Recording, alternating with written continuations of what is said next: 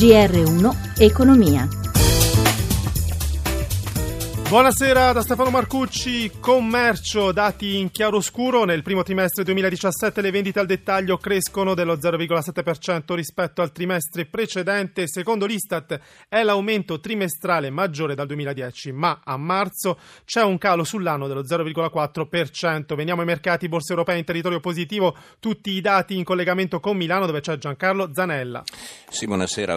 Borse europee chiudono in rialzo, con l'eccezione di Madrid che cede però soltanto lo 0,34%, ma con guadagni inferiori rispetto ai massimi.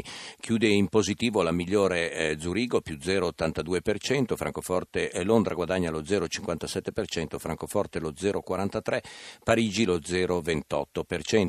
A Milano il FTSE MIB chiude in progresso dello 0,27%, in questo momento a New York Dow Jones in parità, il Nasdaq guadagna lo 0,27%. Tornando a Piazza Affari, bene soprattutto per alcune trimestrali, titoli come Campari che guadagna il 4,43% ed è il migliore, Banca Generali il 4,32%, anche Ferrari positiva più 3,65%, sul fondo del listino invece Banco BPM che cede poco più del 5%, UbiBanca quasi il 2%. Sul mercato obbligazionario spread BTP Bund a 184 punti base con il rendimento del nostro decennale al 2,27%.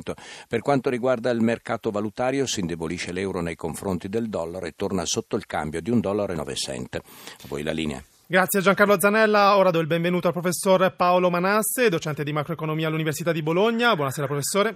Buonasera a tutti. Allora professore, prendiamo spunto dalla visita di Barack Obama a Milano al Global Food Innovation Summit, un incontro dedicato all'alimentazione. Coldiretti fa sapere che il Made in Italy agroalimentare durante l'amministrazione Obama è cresciuto negli Stati Uniti del 78%, collocando questo mercato al terzo posto dopo Germania e Francia per un valore di 3,8 miliardi. Allora sono risultati legati anche alle politiche degli Obama.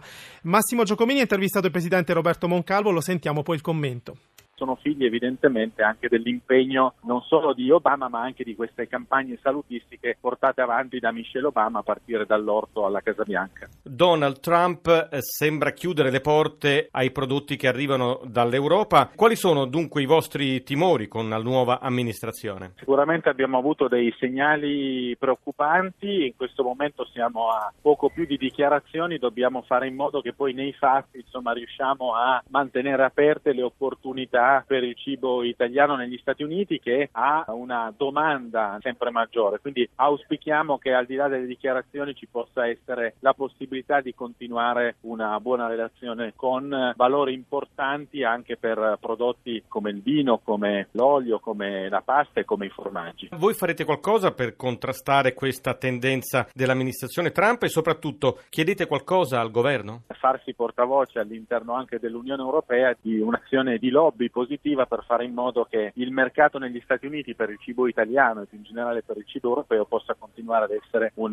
mercato aperto e sempre meno ostacolato anche da barriere non tariffarie che costituiscono un ostacolo anche particolarmente pesante per le nostre imprese agroalimentari.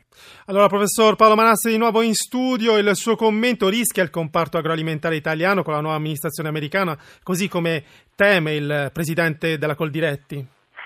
Ma non credo che rischi in particolare come comparto, le incertezze sono in qualche modo legate alla politica appunto protezionistica e alla possibilità effettiva di mettere in atto i propositi appunto di difesa delle produzioni locali. Questi propositi finora si sono scontrati verso la difficoltà oggettiva di modificare dei trattati preesistenti e verso le minacce di ritorsione non dell'Italia ma dell'Europa, quindi non credo che le cose saranno poi drammatiche. Il nostro export è stato anche aiutato dalla svalutazione dell'euro rispetto al dollaro e se questo dovesse continuare naturalmente il nostro comparto alimentare come gli altri ne beneficerebbero. Allora professore, cambiamo argomento, parliamo della cosiddetta tassa Airbnb. Ricordiamo che con l'ultima manovra finanziaria lo Stato chiede a Airbnb, Booking e altre compagnie del web che operano nel campo degli affitti brevi di farsi sostituti di imposta e versare la cedolare secca al posto dei proprietari degli appartamenti.